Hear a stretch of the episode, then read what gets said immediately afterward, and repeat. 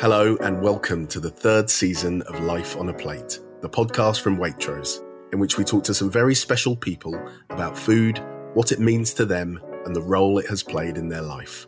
We ask about food memories and favourite recipes, must have ingredients, and the dishes that represent comfort, celebration, or adventure, and find out a lot more about our guests in the process.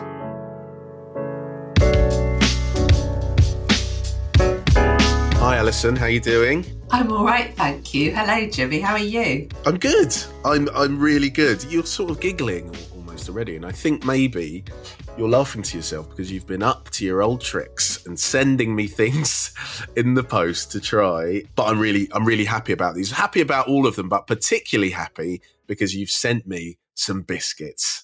I have. It's time for something sweet. I know you think I just eat vegetable sticks, but you know, these are biscuits. They're gorgeous coffee and cardamom ones. Do you know what? I've already taken some out of the packet and they smell incredible. Tell me a bit more about these. They're coffee and cardamom shortbread.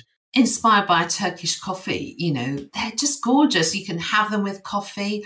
They're really short and crumbly, aren't they? Mmm, they really are. Oh my god, sorry, this is so bad. can hear my mum getting cross at me for talking with my mouth full. Sorry, mum. Really, really good. And if you look at them, you've got these lovely little flakes of, of the coffee Mm. in, in the biscuit too. Oh wow. I love a Turkish coffee. It's a really, really neat idea, I think, that you could just kind of bring these out at the end of a meal and it's kind of a twist on, you know, the post dinner or post lunch coffees in a really sort of nice way. If it's a hot sunny day, you know, I have been known to do a, an ice cream sandwich or vanilla ice cream in the middle and dip it in some dark chocolate if you want. That's a really good idea. Yeah, yeah. Oh my God, Alison, now you're talking. Or even if you smash it up and have it in the bottom of a, a cheesecake instead Mm. of a digestive biscuit, because you've got then extra Yeah. flavours going on in the cheesecake. Or I'm just, you know, thinking here, you could kind of crumble it on top of some ice cream, couldn't you? Just to kind of have it as almost like some nice crunch and texture, like on just like a vanilla ice cream. Like that would be really, really good. What about putting a splash of espresso coffee over the top to make it into an affogato? Yeah, yeah, yeah. Make it coffee ice cream and then just, you know, never sleep. I love an affogato and that sounds absolutely next level. But uh, somebody who doesn't really need much in the way of coffee or added energy is our guest on this podcast. And that is Hannah Cockcroft, the incredibly decorated and successful wheelchair racer and Paralympian. She was really great. She was enthusiastic and just really, she was great to chat to, but she was just so down to earth. Yeah, we could have spent all day just talking. Yeah, it was a really fascinating mix because she's so successful and she's clearly so driven, got such steel, but she really kind of let us in on the journey that she's been on and her beginnings in wheelchair racing. Like, you know, as a teenager, she could kind of get by without her wheelchair at times and she didn't want to use it. And she kind of saw it as this thing that would point out her difference and she just wanted to be the same. But then when she found wheelchair racing and the ability to to go at speed and this kind of talent that was within her, it just gave her such freedom and purpose and independence. And it was so, it was so amazing to hear her talk about that and that kind of journey that she's been on and is still going on. Yeah, she is. And the, and the way she just takes training so seriously, but it doesn't mean that she's just eating boring food and chicken and broccoli and vegetables and that. She's just really passionate about cakes and puddings, and it's not a proper. Yeah. I think we were probably slightly worried, like, oh, what's her food going to be? And she was would say, like, you know, it'd all be regimented plans Yeah. of protein and brown rice, but it absolutely was No, not. it was was it? anything It was, but, uh, you know, true northern roots. It's not a proper dinner without uh, pudding and or cakes. And you know, she Yeah. really loves a Yorkshire afternoon tea out with her mum, and you know. Just, just Yeah, listening to yeah. her talk about when she went on Bake Off, she even went and did a bit of training before that by having some lessons to make sure because she really Yeah. doesn't like failure, does she? yeah, failure to her is like silver and like not breaking numerous records. But yeah, you're right. She's got that real athlete mentality. And it's something that we will see, fingers crossed, when she is competing at the delayed uh, Paralympics in Tokyo. And she also talked about just the emotional process of Yeah. something that you've been working towards for so long being put back indefinitely and trying to keep yourself going through lockdown, trying to train and, you know, just keep that kind of spirit and keep that drive going while, uh, you know, while the world had stopped, which was, which was really fascinating to hear as well. So here she is. Here is our conversation with Hannah Cockcroft. Hannah Cockcroft, thank you so much for joining us. It's um, amazing to have you here and amazing to have you here fresh from even more success, apparently. Like you've literally just broken some more records. I was thinking you're the person that updates your Wikipedia or kind of like has to um, has to keep track of that must be furious because you've got new personal bests and new world records. What what happened there? Yeah, it's funny. Like people always ask me my personal best times, and I just I just go, I don't know. I don't know anymore. So I was, I've just come back from racing in Switzerland. Switzerland's this amazing, it's called the Swiss Series. All the wheelchair racers pretty much in the world go out there. It's a Paralympic lineup for every race. It's, it's amazing. Obviously I've got 18 months of unused training behind me. So, uh, that helped. But yeah, I just went out and you know what? I just really enjoyed myself this year. No pressure, no expectation. And I, I raced nine times, um, over the one, two, four, and eight. Yeah. Uh, and I broke seven world records. So, and it was Wow. funny because I was like crossing the line. I think I broke, uh, I broke the 800 meter world record like three times, I think. And, um, I crossed the line and I kept going like, oh, that time's rubbish. And then they go, it's a new world record. And I was like, oh, maybe it wasn't that bad. I don't know what I can do anymore. Well, well, the reason I mentioned it was because I wanted to know about that emotion, and you touched on it there. The eighteen month gap, like how hard it must have been to, you know, your entire, all of our years were thrown out of whack, but you especially, like, you know, you're meant to be going to the Paralympics. That was postponed. All that training, all that preparation, and this big point in your life is suddenly taken away. What did it mean to be back on the track in that competitive scenario? And how did you cope, basically? Oh, you know what? I was just so happy. Like I think I think almost the 18 month break gave me a chance to really rethink what my motivations were. You know, I'm I'm not ashamed of saying like for the last I've been racing 14 years now. The last 14 years it's been it's been winning. I love to win. I love crossing the line first. Like there's no shame in that. There's no Yeah, shame in that. Yeah. And obviously in the last 18 months I just I had none of that. I couldn't go Mm. and win a race. So Yeah, you I didn't had have to that really- buzz. yeah, I had to find something that kept me going because obviously the, the games were announced as postponed, and I'm I'm not ashamed to say I cried. I I was the one in the house that cried. I was gutted. We just got back from uh, a training camp in Australia. We'd been out there two months. I was ready to go. I was ready to go and, and win some more Paralympic gold. So to ha- to literally, like you say, have your whole year just just taken away, and it was literally in one headline. It was it was really hard, and I think every athlete went one of two ways. They either said, "Right, I'm just going to take this time just to rest and and and just you know have a bit of a, a bit of time to be me," um, and then I went the complete opposite way and was like, "Right, I've got nothing better to do. I'm just going to I'm just to train, completely train." so we built uh we built a gym in the garage. and this is, we should say, your your boyfriend is also a wheelchair racer as well, Nathan. Yeah, Nathan Maguire. Um, he's European champion. So I, I, I was lucky that I had Nath there. I think if I'd have been on my own, it would have been a lot different because there was a lot of mornings where you woke up and you went, you know what, what is the point? You know, every news story is saying the games aren't going to go ahead ever. It's it, it's saying that the world's not going to go back to normal. When you're reading that every day, you're just looking at it and thinking, oh, why, why am I bothering? Yeah, how to Yeah, stay yeah. motivated. and it's your life like you know for for other people it's kind of a news item and an interesting kind of topic of the day but yeah for you it's kind of your entire life yeah, it's it's literally the thing that I've I've dedicated myself to since I was 15 years old. So it's it's everything for me.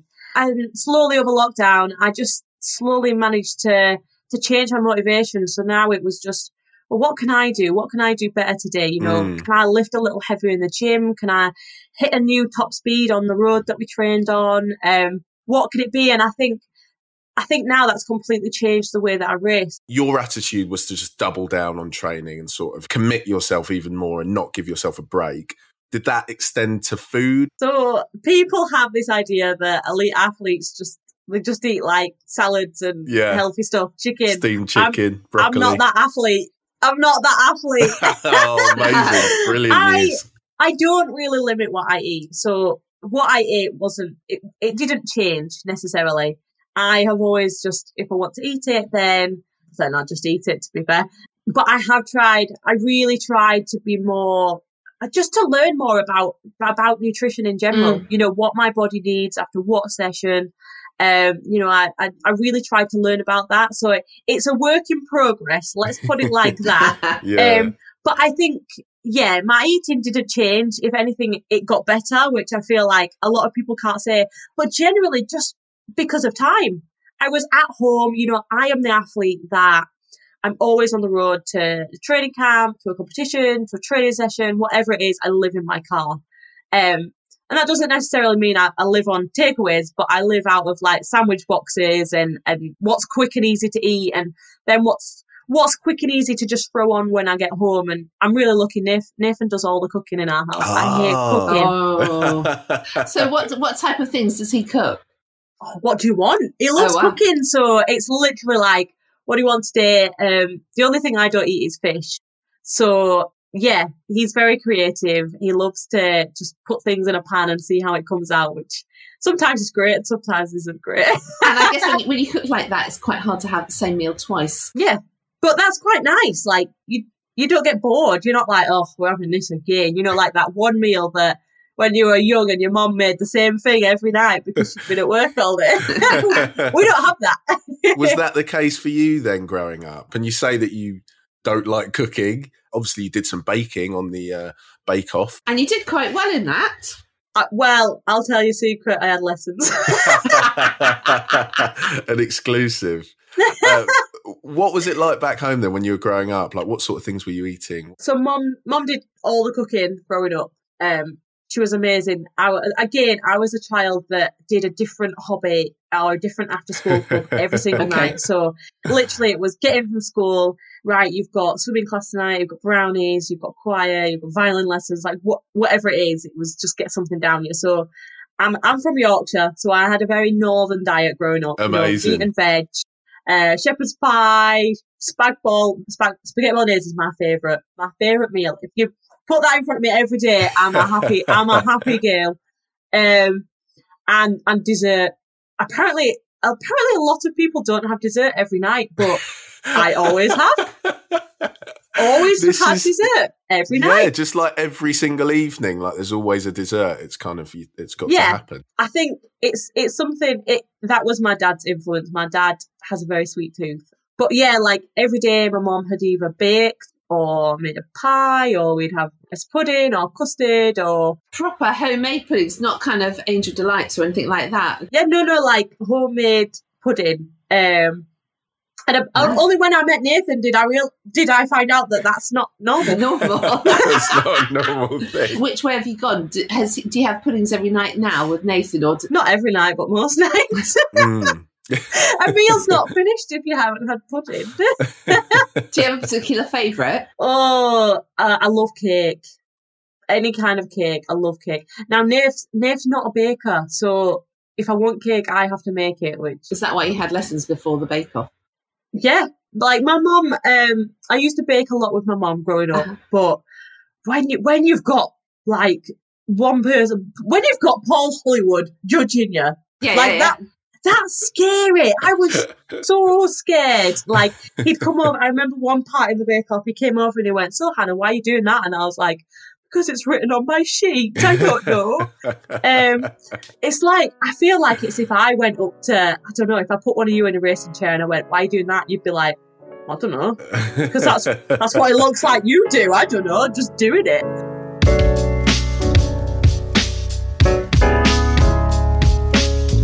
Just to take us back slightly, you were talking there about all the clubs that you did when you were like growing up and sort of um, being active and staying busy in that way. I read a fantastic piece that you wrote for Glorious Sport, which was like beautifully written, like really moving about your whole journey and how you found your way to wheelchair racing and kind of actually learning to embrace the chair as something that you didn't want to kind of hide from. Like, what was that kind of journey like and that moment where you had that breakthrough and first discovering racing and that you had this incredible ability? I guess it all starts kind of at the beginning. I, I had two heart attacks when I was born. Mm. So that left me with multiple areas of brain damage and then like damaged nerve endings, which then, as I grew, left me with deformed feet, deformed legs, and, and having to use a wheelchair.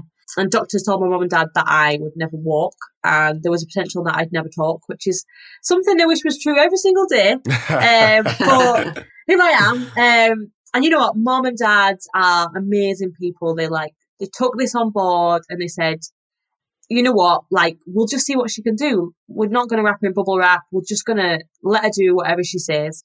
So I took my th- my first steps at uh, three years old, um, uh, and and yeah, I went to mainstream schools. I've got two brothers. Um, I've got an older brother and a younger brother. So yeah. literally okay. just followed my older brother around, yeah. much to his disgust. uh, everyone knew that I was Josh's sister, and um, so yeah, went to mainstream schools and you know what? I had a I had a great childhood. I had an amazing childhood. I was never treated any different. I was never bullied. Um, the only thing I couldn't do was sport. You know, PE for me was it was sitting in the library, it was doing homework, it was reading a book. It was never getting involved and I don't I don't blame the schools for that. You know, I don't blame my school or my teachers. It was a lack of education, it was yeah, a lack of yeah, facilities and isn't it? Yeah. It, it's everything like that. But mm. because I was surrounded by able bodied people, I just I, I didn't want to use my wheelchair. I hated the wheelchair growing up because it, it made me feel different. And I realize obviously now how much easier it would have made my life. But at the time in my head, I was like, I want to look like everybody else. I yeah, want to, course, I want to do course. what everyone else does. So yeah. yeah, I, um, I walked everywhere. My, my wheelchair just sat in a cupboard and I ate a lot growing up. Like I tell Nathan my lunchbox now and he's like, where where did you put all that? And I'm like, but because I literally was burning like all those think, calories. Yeah, like a person with cerebral palsy burns more energy than an able-bodied person. So you needed to like fuel yourself from like you know that I, early age. Yeah. I ate a lot, and um, yeah, I had to change that. But I first saw parasport uh, when I was 12 years old um, the local wheelchair basketball team came into my school to do a demo.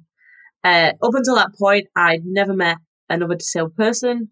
Um, I had no idea what the Paralympics were. I lived in a very able-bodied world, which is not a bad thing. And I just saw these guys in these wheelchairs that looked so different to mine. You know, I was, I was in a NHS massive clunky thing that I couldn't push myself. I wasn't strong enough to push it. And these guys came in and they could wheelie and they were just so agile and fast. It was amazing. I just immediately knew that that's what I wanted to do. So they came in, they did the demo that night. My dad walked me to the coach's house and said, like, what does she need to do to join? And that was it. I played for the Cardinals for the next six years. Um, and the club were amazing. They just, they just, every time a new sport came up, they were like, do you want to give it a go? Like, we'll just take you to this day and you can try it. So I tried wheelchair tennis, I tried wheelchair rugby. And then, yeah, I tried wheelchair racing when I was 15. And I think I'd always been, I loved basketball. I absolutely adored it, but I was the only girl right, that played. Right. yeah. So, at, at, you know, 12, 13, 14, it's hard being surrounded by men and then going home and, and only having my mom, you know, and, and then my brothers as well hanging around. So when I went to racing, it was like, it was, it was just me. Whatever happened, it was just me and I had independence for the first time and mm. I had mm. freedom mm. ultimately. That is my overriding feeling when I'm in the race chair. I have freedom to go as fast as I want, to to do everything and show what my body can actually do and and not depend on other people to either help me win, so you know, throwing the ball and getting the baskets and whatever it might be, but also like not to help me do the sport. You know, I, I don't need help to get in my chair. I can get in and I can go and that's me. And it's it's complete freedom and that's that's really what drew me to the sport. That's what made me kind of fall in love with it.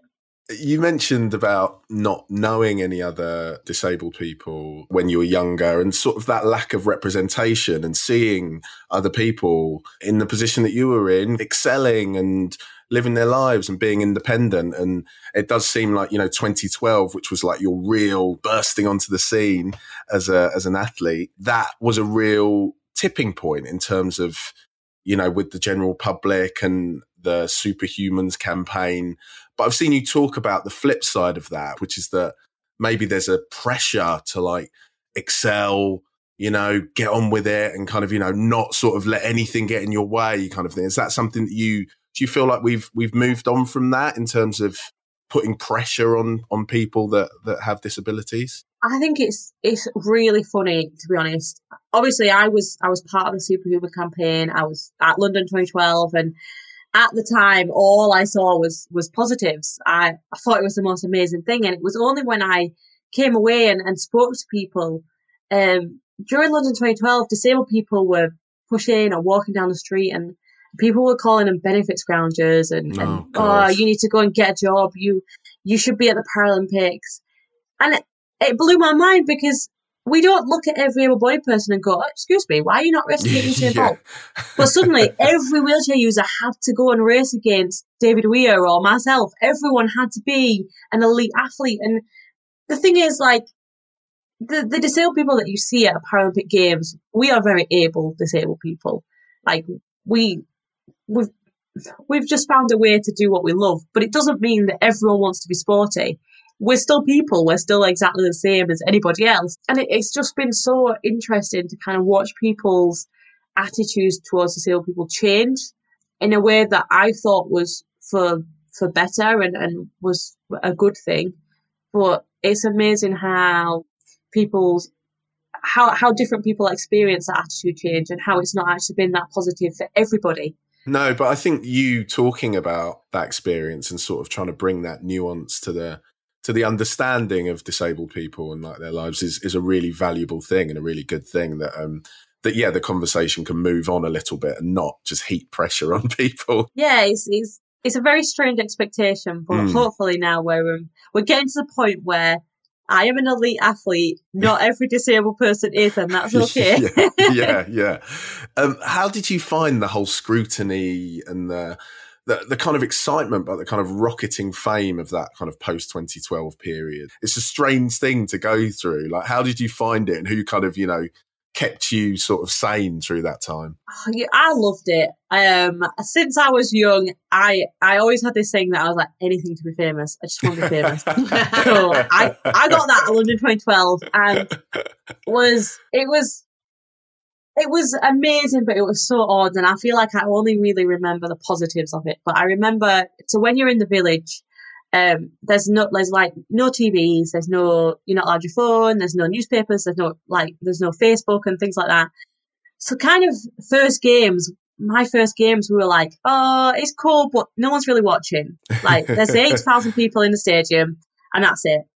And I remember the day after my last race, myself and Jonnie Peacock, um, who won the T44 men's 100, we were like, let's go shopping because we were right next to the Westfield and we've been told like no one's allowed in the Westfield until they finish competing. So and your accreditation got you amazing discounts. So I was like, I'm going shopping. Um, so off we went, and we were offered like bodyguards and all this stuff, and we wow. were like, Oh no, no one will know who we are. I'll Get over it. It's fine. How wrong were you? Oh, and I remember just going into like I don't know some news news agent somewhere, and there was literally like myself or Jonnie or Dave Weir on the front of everything, every newspaper, every mm. magazine, mm. and we were like oh, okay, we'll be fine. This is fine. Um, and we just kept. We went out into shops, and we probably got into about four shops in about five hours.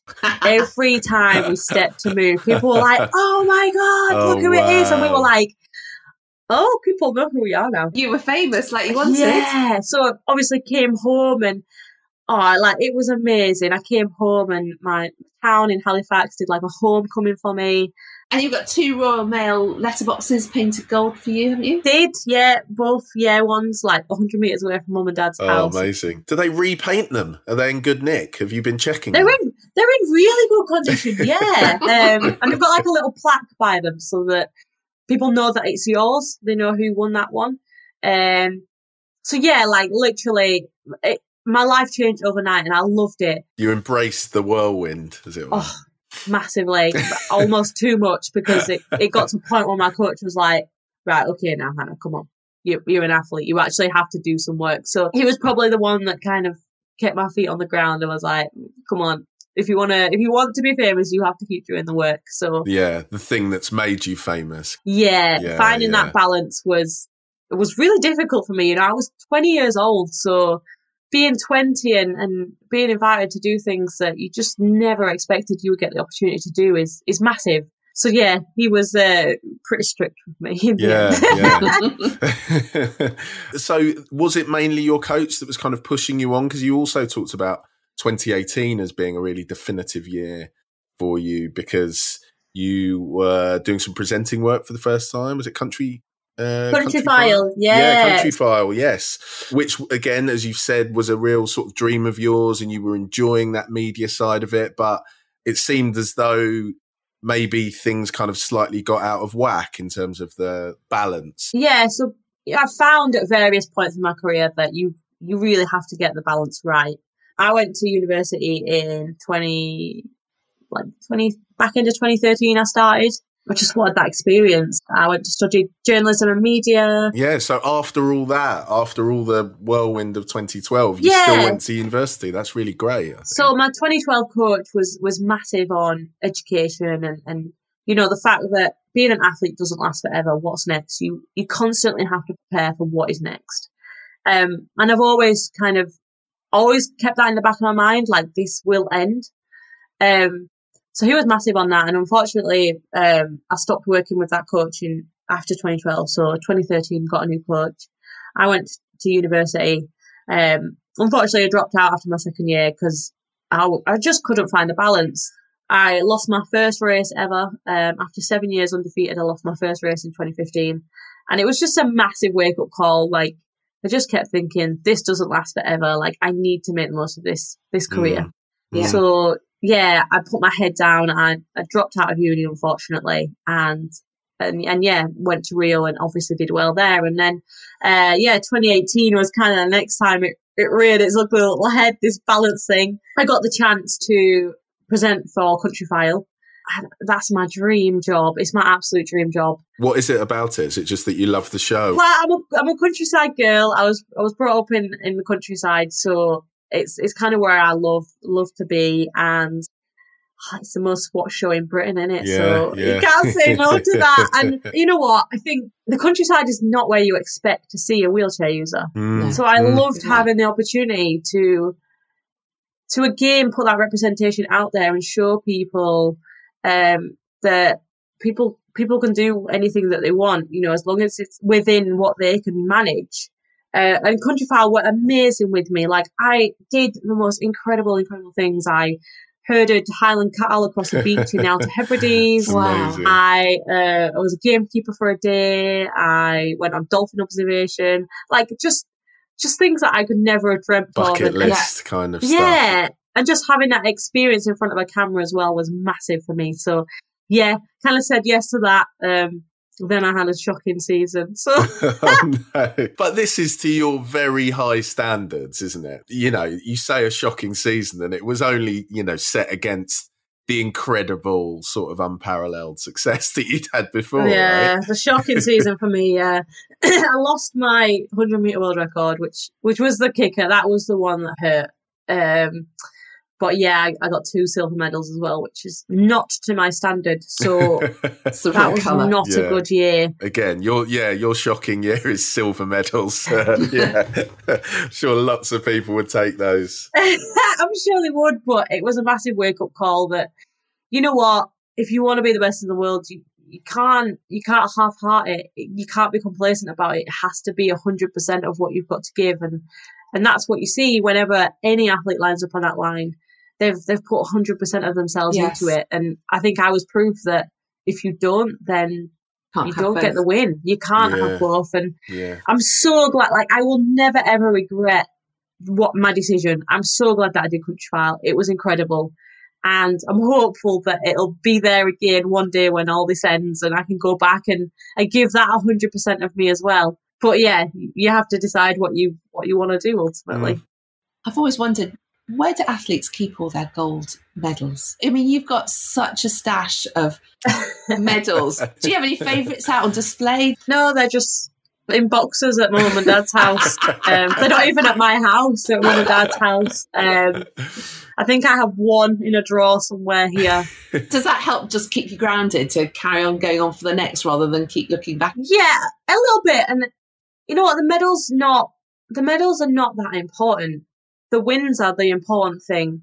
The medals are amazing and, and they're so nice to, to share with other people, you know, to take into schools and to show kids and go, look what you can get if you work really hard. But Mm. actually for me, the important part was that I went there and I did that. I did that, and I remember every moment of that. So holding the medal is it, it's just like yeah, it's nice, but it, it's just there, and it's it's just something I got. Yeah. Whereas what what I really wanted was the victory.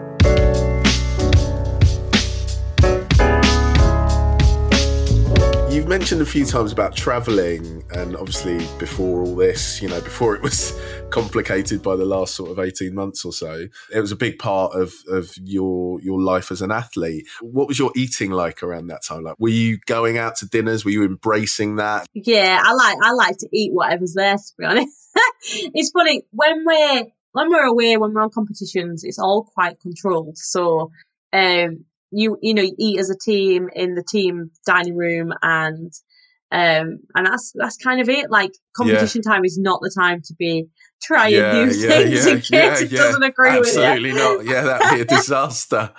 Yeah, Rio 2016, I, I lived on spaghetti bolognese. That's all I ate every day for the whole of the Paralympic Games. Is that because there's a lot of pasta in there? No, it, it was literally just because it was like, right, what in this dining room do I know?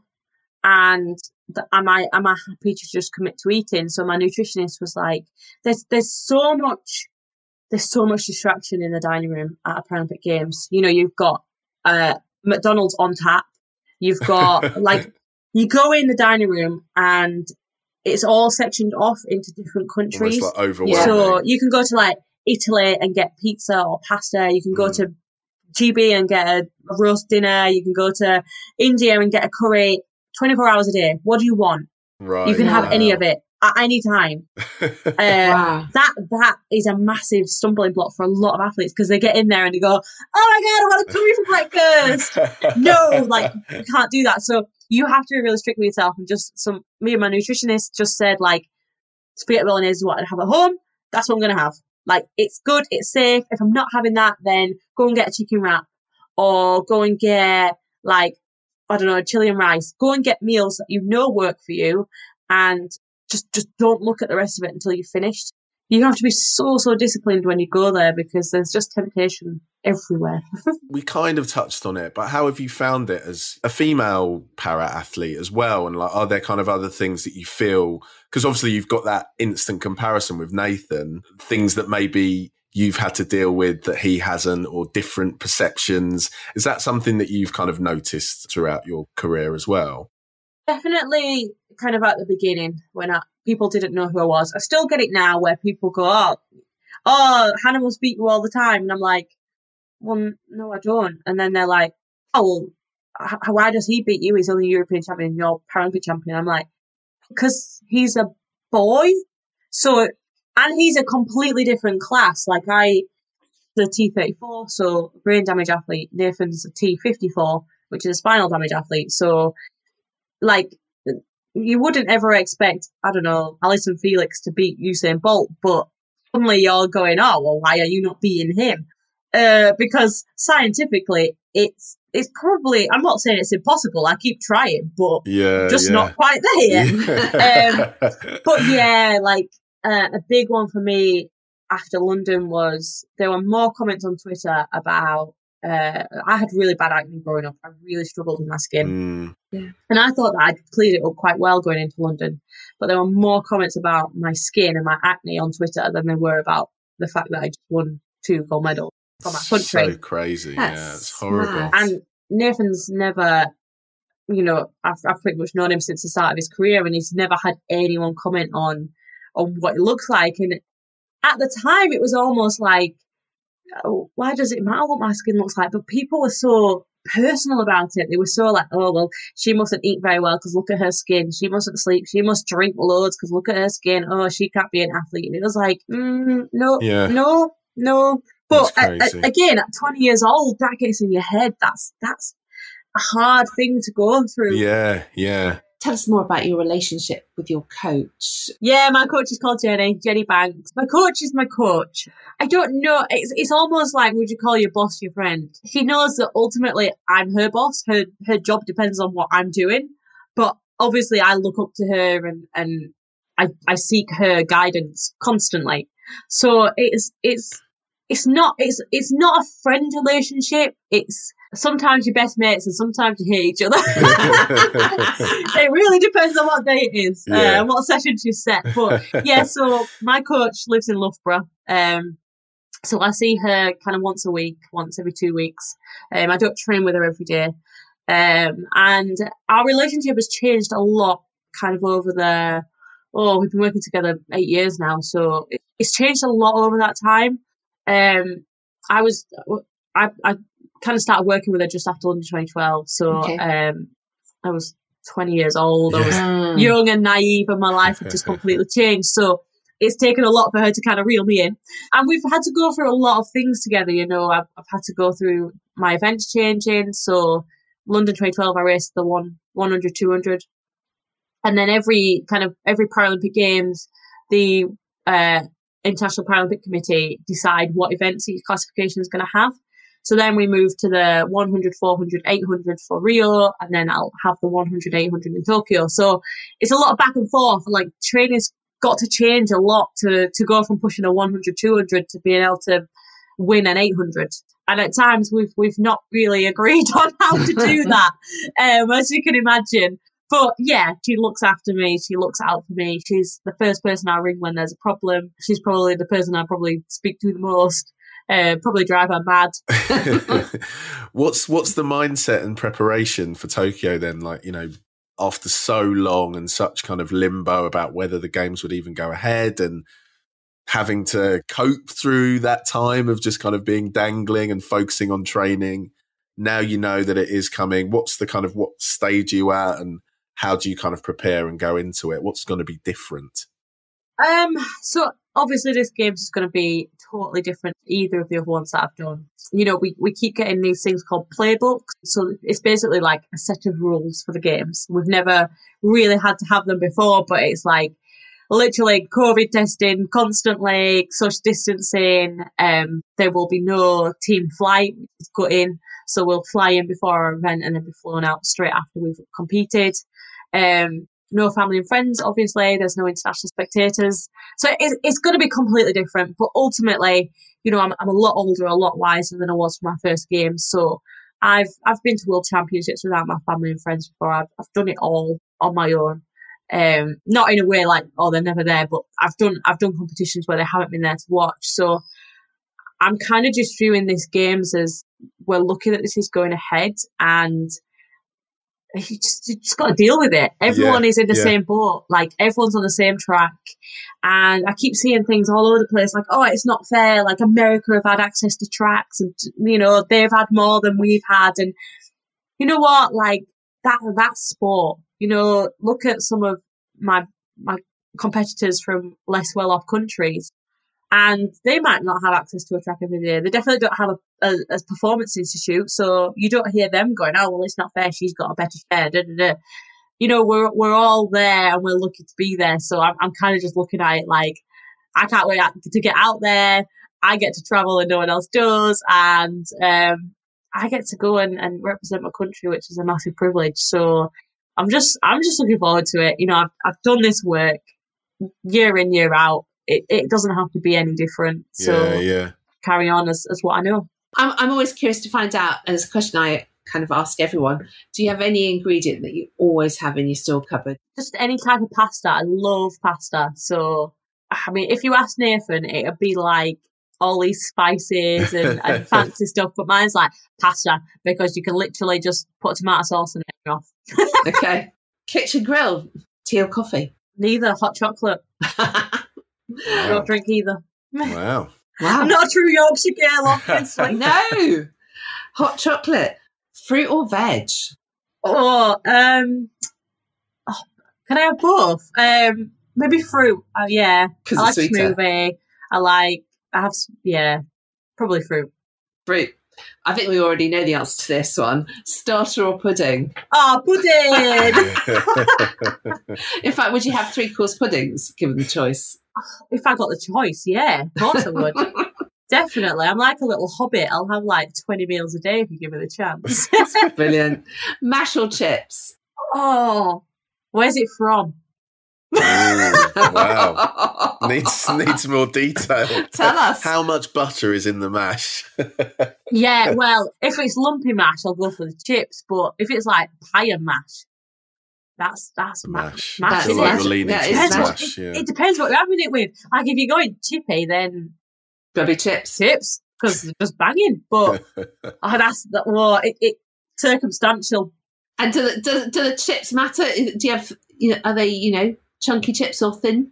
Mm, I would prefer it like a chunkier chip, Okay. a bit Fish and more on your chip- plate. A but- fish and chip chop chip. Yeah, I, I would prefer that, but I wouldn't turn down a French fry. Fried or poached? Oh, poached.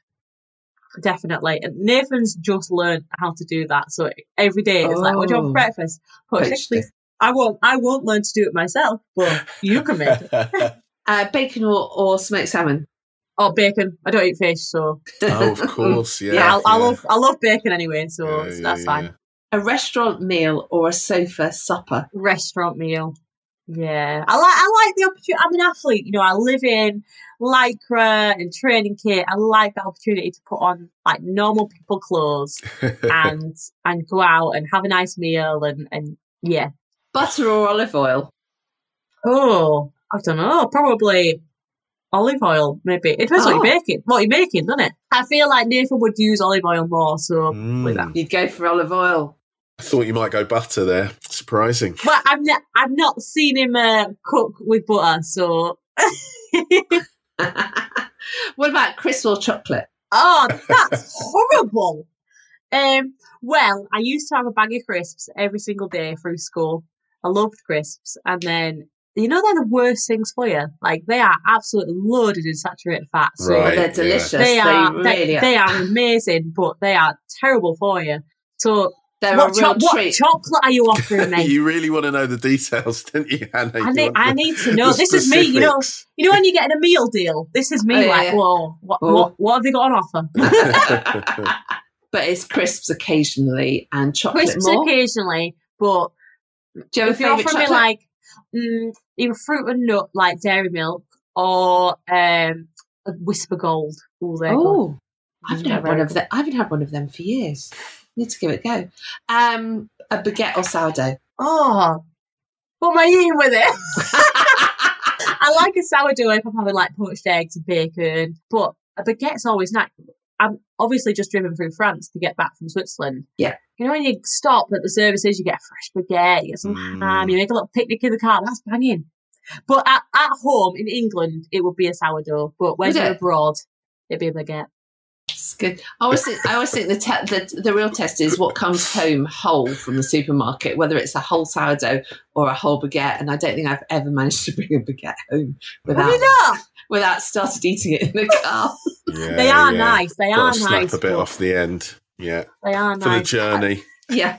I bet no one's ever been this indecisive. I've been like, oh, give me more detail. yeah, oh. I Oh. was going to say, yeah, it's, it's normally quick fire. Sorry, I'll be quicker. no, it's great. I'm only joking. That was the last It's- question. I, know what you mean, though. I'm totally with you, Hannah. There's so many permutations, aren't there? It's. I, I think that I think what we've learned is that you really love all things and all food, and that means I'm not fussy. that I'm not you are- fussy. you are absolutely the perfect guest, and uh, Certainly are. you've been you've been great. Uh, thank you so much for your time, for just sharing so much about what it's like to be somebody who's achieved so much um, in such extraordinary circumstances. And you're so down to earth. You've been such a laugh. It's been a total pleasure talking to you. So uh, thanks for joining us. Thank you very much. And good luck. And yes, good luck. Bring home the gold and then just shove it in a drawer. Well, why not? Enjoy the win. Thank you. Bye.